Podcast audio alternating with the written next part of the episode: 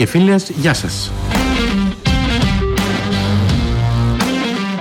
Με λένε Χάρη και είμαι ο κοντεσπότης σας σε ακόμη ένα επεισόδιο του Photography It's a Hobby After All.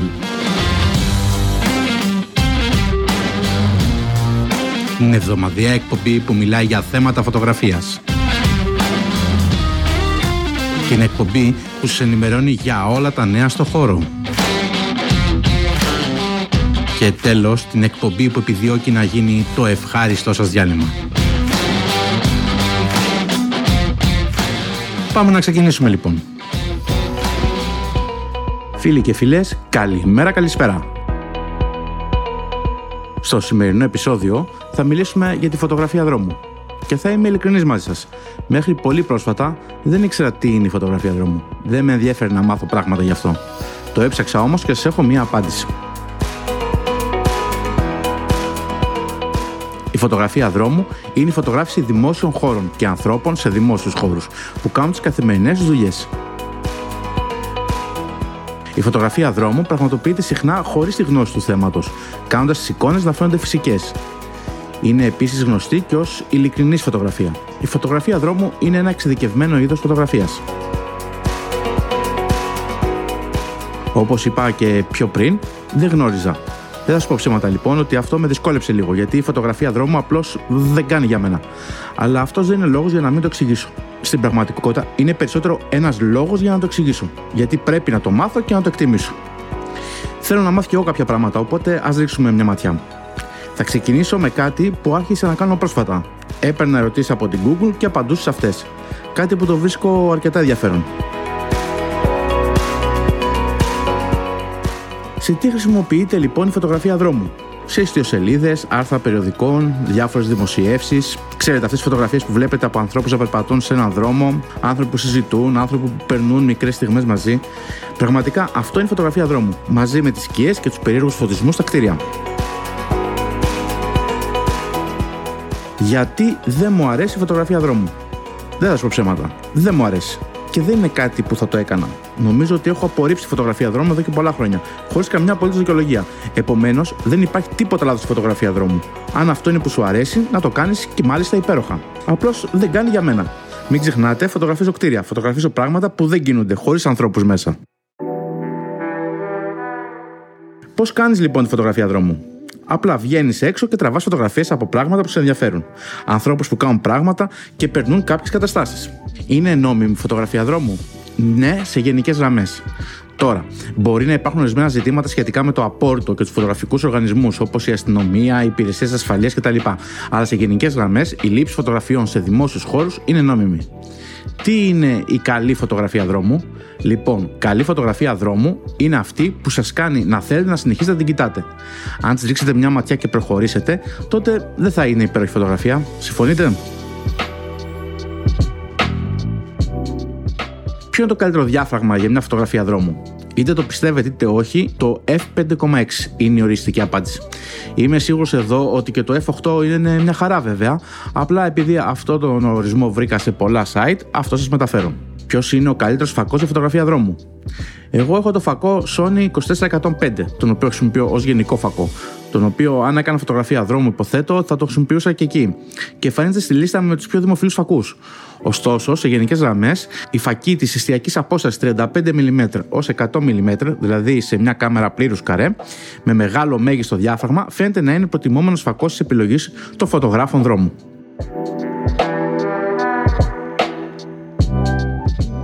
Ποια είναι η καλύτερη κάμερα, Τώρα θα προτείνω μια μικρή και διακριτική κάμερα, όπως μια κάμερα Micro Four Thirds.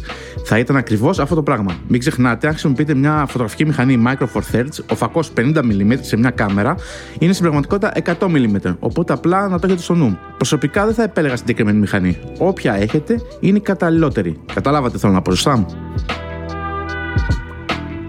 Μπορείτε να ζήσετε τη φωτογραφία δρόμου. Λοιπόν, υποθέτω ότι μπορείς. Δεν είμαι σίγουρος πώς, να είμαι ειλικρινής μαζί σου, γιατί όλοι έχουν τηλέφωνο αυτές τις μέρες. Αλλά και πάλι, ένα τηλέφωνο δεν θα έχει και τόσο καλή φωτογραφία όσο μια σωστή κάμερα. Η ζήτηση ωστόσο για εικόνες δρόμου για διαδικτυακές χρήσεις, επειδή υπάρχουν περισσότεροι ιστιότοποι από ποτέ, πρέπει να είναι και υψηλότεροι από ποτέ. Λοιπόν, ναι, είμαι βέβαιος ότι υπάρχουν άνθρωποι και έξω που ζουν εξαιρετικά καλά από τη φωτογραφία δρόμου. Υποψιάζομαι όμως όχι και τόσο πολύ, οπότε μπορείς. Αλλά όπως συμβαίνει με όλα τα είδη φωτογραφίας, πρέπει να κάνεις αυτό το ένα πράγμα και να το κάνεις πολύ καλά για να γίνεις γνωστός σε αυτό. Χρειάζεσαι εξειδικευμένες γνώσεις; Όχι, ο καθένας μπορεί να το κάνει αυτό. Αλλά η γνώση θα σας βοηθήσει. Η γνώση φωτογραφικής σας τεχνικής, της επεξεργασίας, της επίγνωσής σας για την ύπεθρο, για την τοποθεσία που είστε. Όλα παίζουν ρόλο. Πώς μπορώ να ξεκινήσω ως φωτογράφος δρόμου; Λοιπόν, θα είμαι ειλικρινής μαζί σας. Αυτό που πρέπει να κάνετε είναι να βγείτε έξω από το σπίτι και να τραβήξετε φωτογραφίες στον δρόμο. Όσο το κάνετε, προσπαθήστε να πάρετε διαφορετικά πράγματα. Μην κάνετε το ίδιο πράγμα που έκαναν όλοι οι άλλοι. Βρείτε το δικό σας τρόπο, το δικό σας μοτίβο. Βρείτε τη δική σας ειδικότητα. Οπότε, μια σύντομη περίληψη του επεισοδίου. Η φωτογραφία δρόμου είναι η φωτογράφηση δημόσιων χώρων και ανθρώπων σε δημόσιους χώρους. Τι θέλω να κάνεις τώρα, Πρώτον, βγες έξω και τράβηξες μερικέ φωτογραφίες στον δρόμο που είσαι. Δεύτερον, παίζουν πώς θα πας. Στο Instagram. Είμαι ο Φωτοκιάκοτος. σω θέλετε να μοιραστείτε μια φωτογραφία εκεί. Εγγραφτείτε στο podcast μου και βαθμολογήστε. Και τέλος, πείτε σε κάποιον που γνωρίζει για το podcast μου. Αυτό με βοηθάει. Σας ευχαριστώ πολύ. Και πάμε τώρα στα νέα της εβδομάδας. Άμα έχεις βγάλει μια τέλεια φωτογραφία, αλλά θέλεις να αφαιρέσεις κάτι, πλέον υπάρχει αυτή η δυνατότητα και εκτός Photoshop που θέλεις συνδρομή. Θα σα παρουσιάσω λοιπόν 5 εφαρμογές και για χρήση Android αλλά και iOS. Μάλιστα, ορισμένες iOS εφαρμογές δουλεύουν άψογα και στο iPad.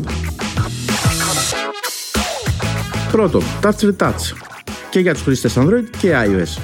Κορυφαία εφαρμογή στο είδος της. Έχει Lasso Tool και Clone Stamp Tool που οι χρήστες Photoshop τα γνωρίζουν καλύτερα. Υπάρχουν αρκετά βίντεο tutorial για να σε βοηθήσουν κατά τη χρήση της εφαρμογής. Δεύτερο, YouCam Perfect.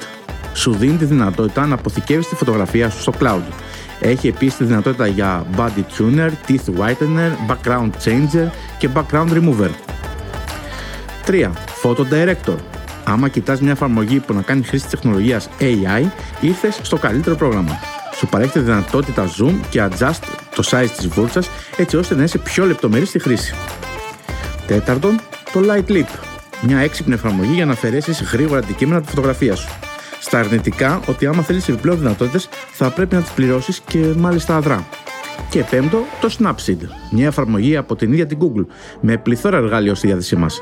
Εκτός από αφαίρεση αντικειμένων, μας δίνει δυνατότητα να παίξουμε με τα χρώματα, να φτιάξουμε δικά μας φίλτρα, EFM. Στα αρνητικά του προγράμματος, ότι θα χρειαστείτε χρόνο για να εξοικειωθείτε με το ίδιο το πρόγραμμα. Κλείνοντας, μην αφήσετε ποτέ έναν photobomber να σας καταστρέψει μια ωραία φωτογραφία. Ή να ξέρετε ότι μπορείτε να αφαιρέσετε κάτι που σας ενοχλεί, έτσι ώστε να έχετε ένα ωραίο αποτέλεσμα. Προσωπικά χρησιμοποιώ το Touch Retouch και το Snapseed. Πρόσφατα ανακάλυψε ένα site ή πρόγραμμα να πω καλύτερα. Στο andreaplanet.com και το πρόγραμμα που κρύβεται από πίσω είναι το Andrea Mosaic και είναι δωρεάν. Τι το ιδιαίτερο έχει λοιπόν αυτό το πρόγραμμα. Μας δίνει τη δυνατότητα να φτιάξουμε ένα μοσαϊκό χρησιμοποιώντας δικές μας φωτογραφίες. Πώς το κάνετε, βάζετε μια φωτογραφία που θέλετε να έχετε σαν τελικό αποτέλεσμα και μετά κάνετε upload τις φωτογραφίες που θα χρησιμοποιήσει το πρόγραμμα για να την αναδημιουργήσει δηλώνεις διαστάσεις τελικής φωτογραφίας, πόσες φορές θα χρησιμοποιήσει την κάθε φωτογραφία, αν θα μπορεί να την αναποδογυρίσει κτλ.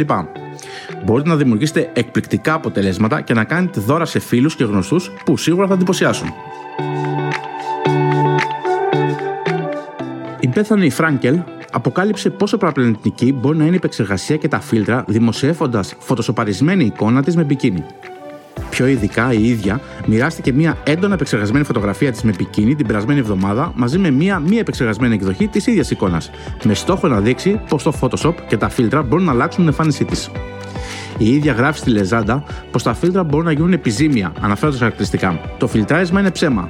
Είναι παραπλανητικό. Κάνει τις γυναίκες να αισθάνονται άσχημα για τον εαυτό τους. Κάνει τα νεαρά κορίτσια ανασφαλή και παθιασμένα με μια ανέφικτη τελειότητα κάνει τις μεσήλικε γυναίκες και τις μητέρες να αισθάνονται ανασφαλείς για τον εαυτό τους. Λογικό είναι η ανάρτηση της Φράγκελ να συγκέντρωσε πάνω από 150.000 likes στο Instagram. Πολλοί χρήστες την επένεσαν που μίλησε για τις βλαβερές συνέπειες που προκαλούν οι διασημότητες που είναι γνωστές για το photoshopping. Τα σχόλια της Φράγκελ έρχονται μετά την κριτική που δέχτηκε η Kim Kardashian για την υπερβολική επεξεργασία των φωτογραφιών της στα μέσα κοινωνικής δικτύωσης την περασμένη εβδομάδα.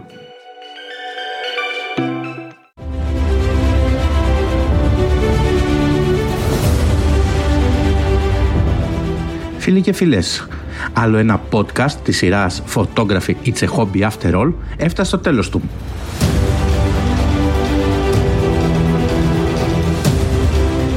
Αν σας άρεσε, βαθμολογήστε την προσπάθειά μου στα Apple ή Google Podcast, στο Spotify ή σε όποια πλατφόρμα μας ακούτε. Έτσι θα δοθεί δυνατότητα σε περισσότερα άτομα που είναι λάτρες της φωτογραφίας να το ανακαλύψουν.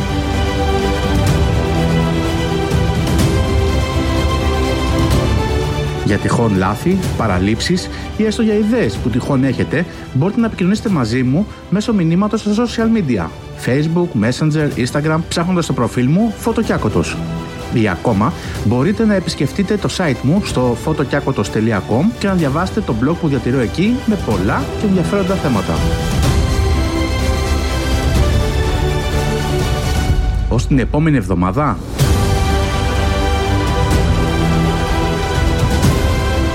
Keep shooting, keep creating, enjoy photography. Γεια σας.